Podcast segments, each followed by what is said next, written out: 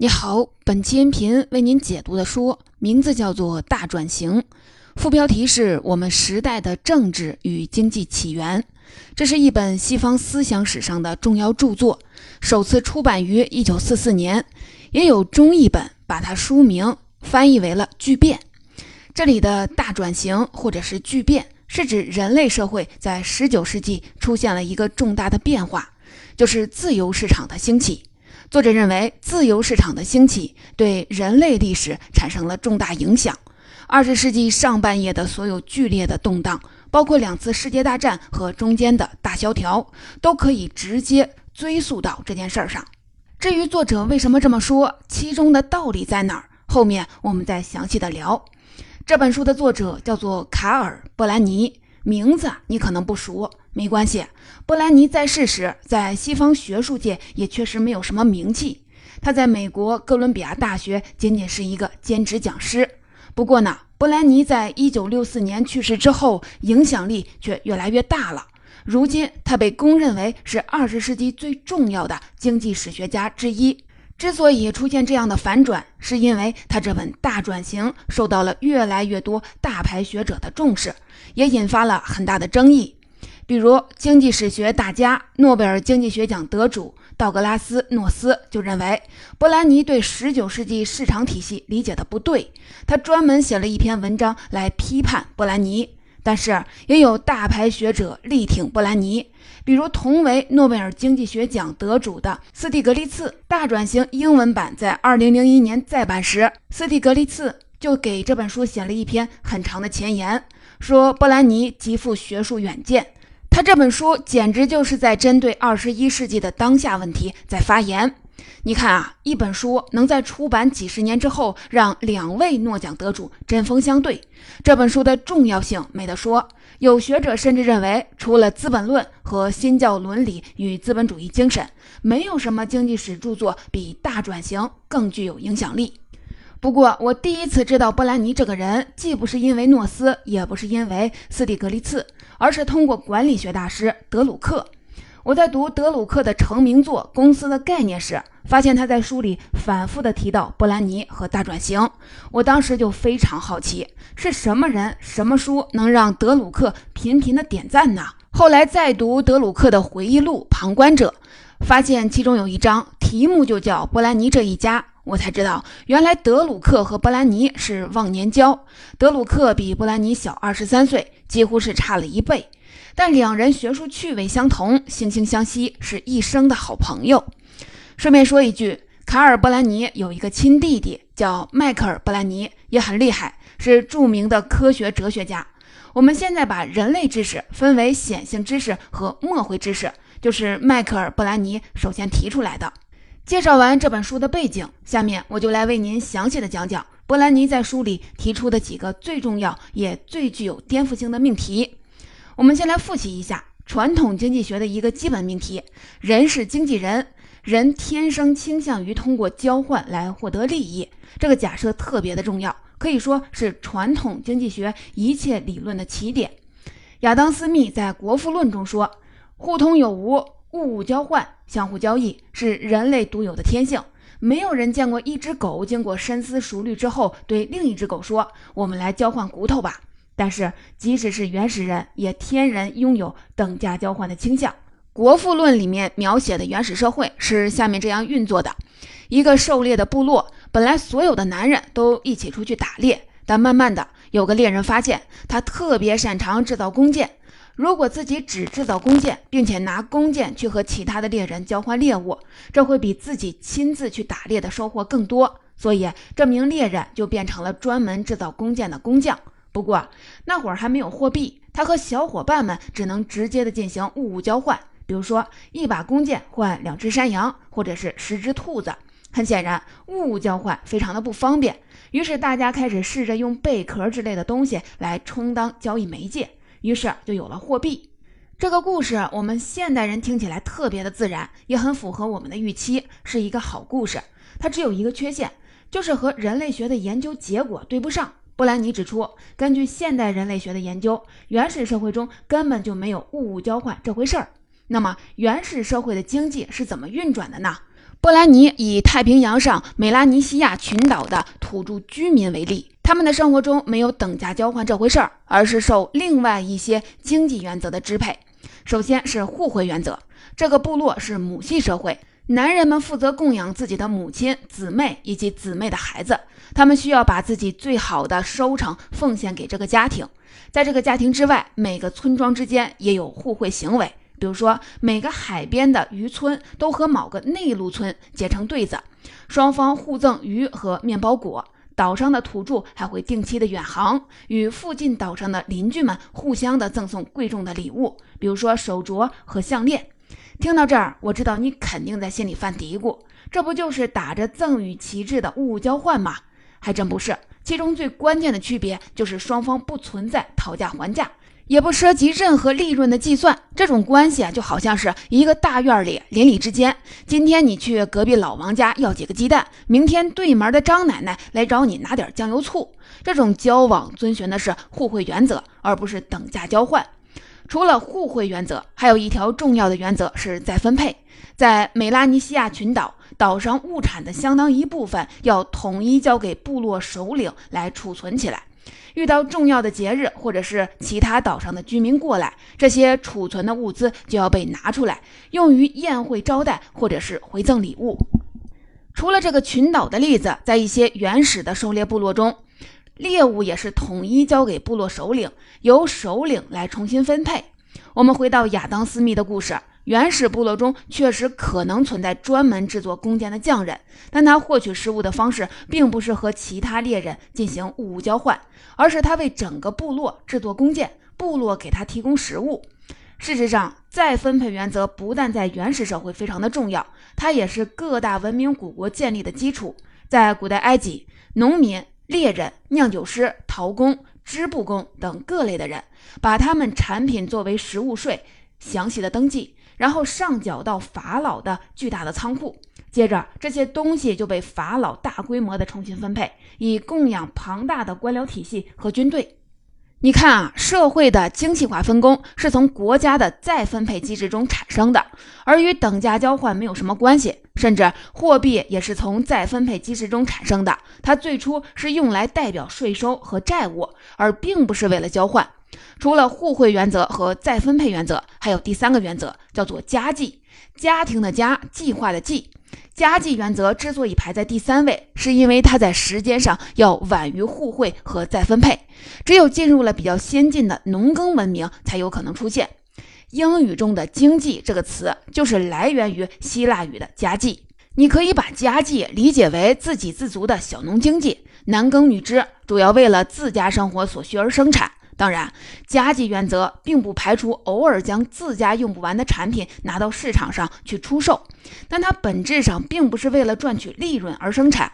亚里士多德甚至认为，为赚取利润而生产是违反人类本性的。布兰尼说了这么多，其实是想表明，一直到十九世纪之前，经济的主导运行模式都不是等价交换，而是互惠再分配和家计原则。个体之间的交易和地方性的集市虽然一直都有，也随处可见，但是这只是作为经济生活的补充。人们并不依赖于市场来获得生活所需，人们并不是为了交换和赚取的利润而生产。换句话说，波兰尼的意思是，没有什么证据表明人生来就是经纪人。传统经济学的这个假设是不成立的。相反呢，人的经济目的是从属于他的社会目的的，也就是说，人的行为动机首先是为了维护他的社会地位和社会关系，而并不是占有尽可能多的物质财富。这也就很好理解。从个体生存的角度出发，在传统社会中，人在共同体中的社会地位、社会声望和社会网络。显然比占有物质资源更重要。说到这儿，就必须提到波兰尼的一个重要的概念，叫做嵌入。波兰尼认为，一直到十九世纪之前，经济都是嵌入到社会当中的。经济运行要服从于政治、宗教、社会目的。在此之前，人类历史上没有哪个社会的经济是主要依靠市场机制来调节和运作的。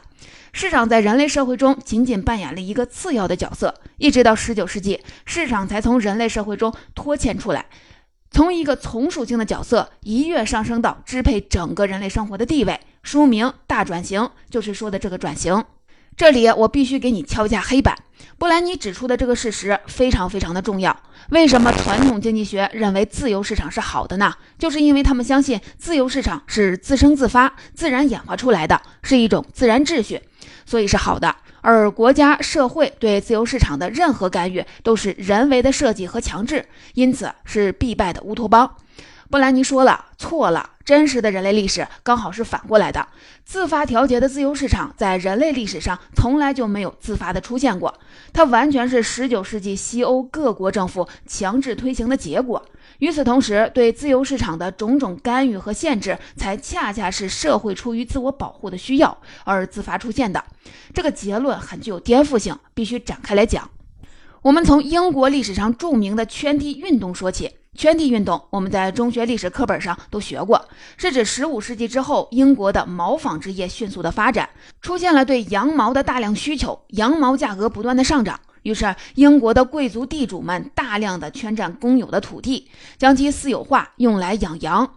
用纯粹的经济意义上说，圈地运动是一种历史的进步，因为它把土地要素投入到生产效率更高的行业，大大推动了英国毛纺织业的发展，为之后棉纺织业的发展打下基础。而工业革命正是从棉纺织业开始的。但是，圈地运动对当时英国社会的破坏和冲击是非常剧烈的，大量淳朴农民被从公有土地上赶走，流离失所，变成乞丐和小偷。乡村的社会组织被破坏，人口大量的减少，到处都是破败和荒芜的房屋。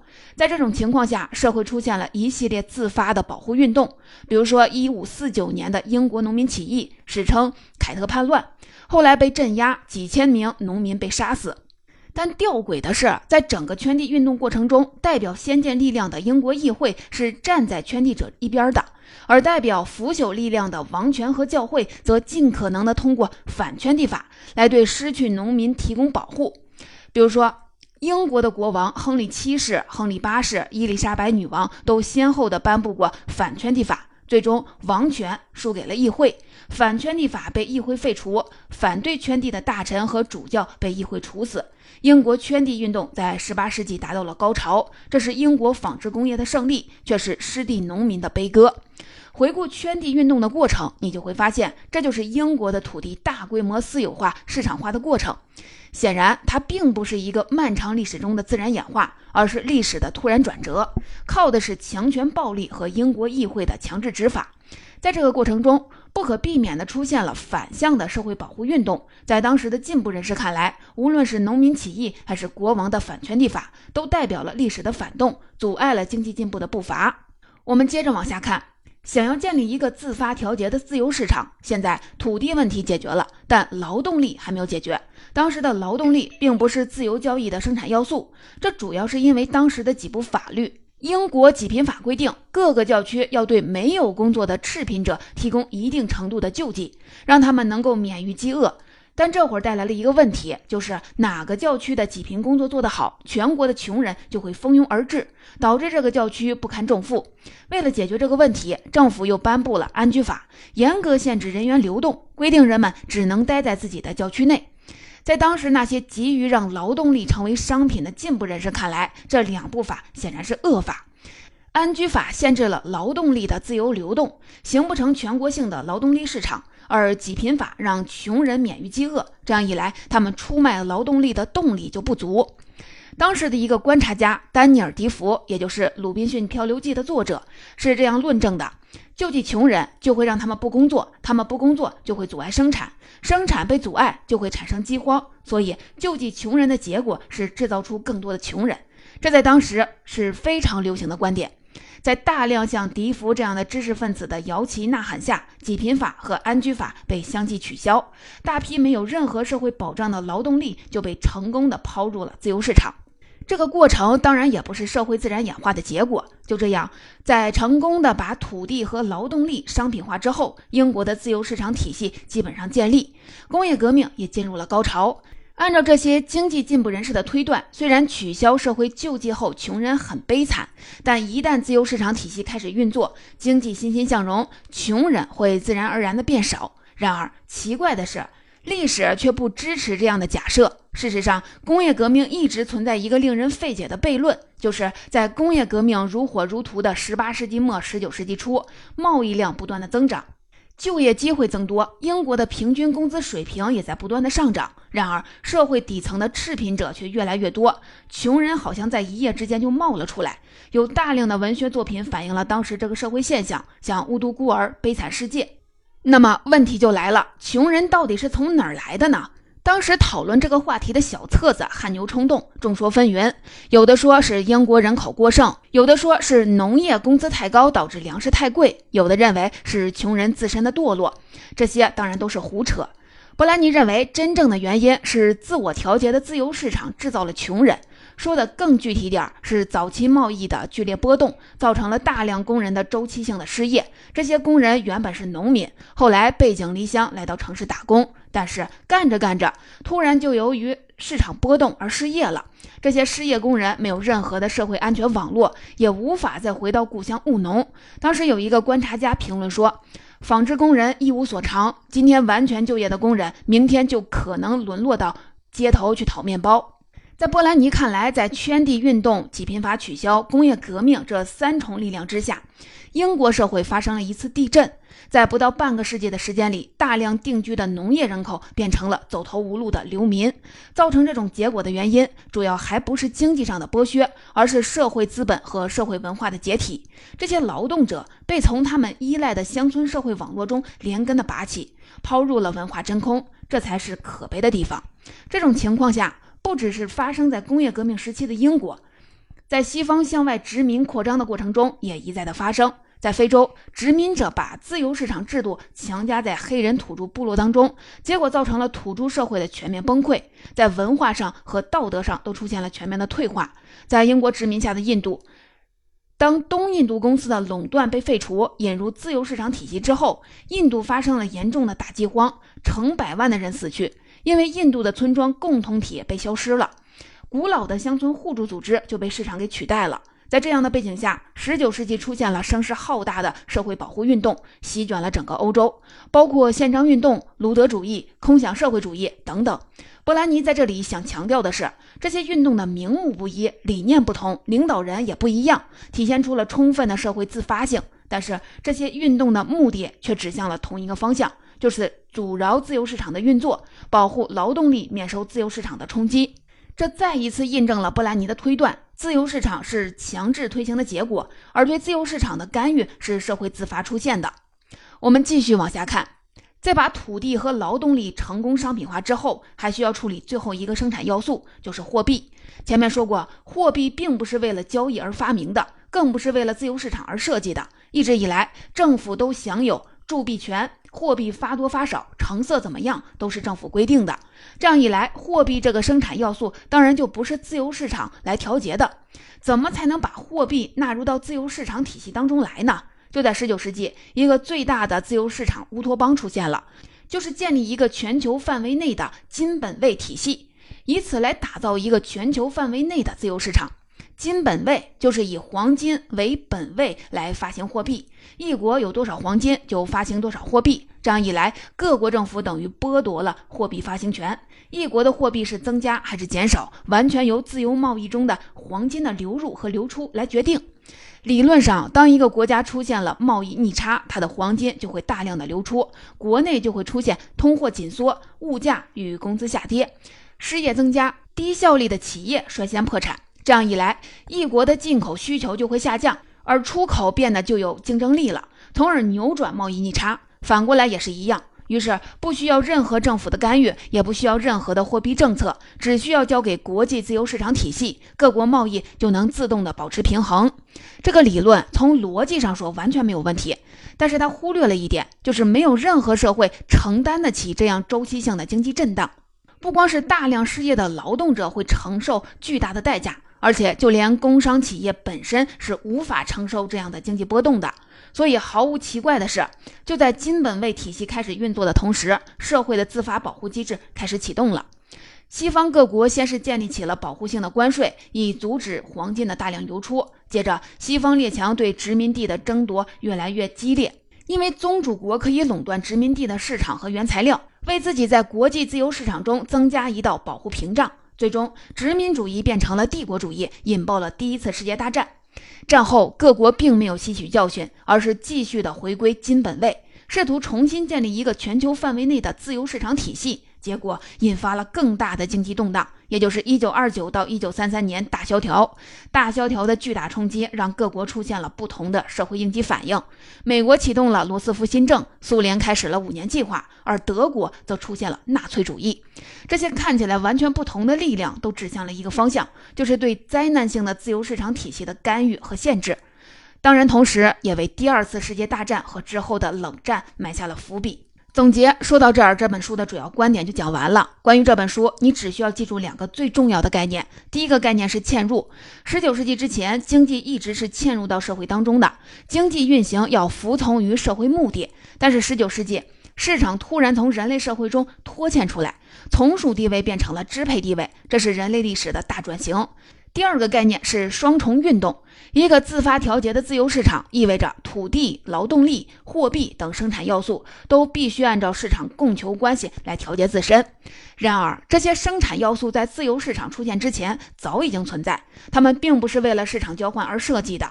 如果非要让这些要素去适应市场供求的关系的波动，必然会给社会带来极大的冲击。与此同时，也必然会引起自发的社会保护运动。这种反复出现的双重运动，就是近代以来的真实历史轨迹。在这本书出版半个世纪之后，布兰尼所预言的双重运动又增加了新的案例。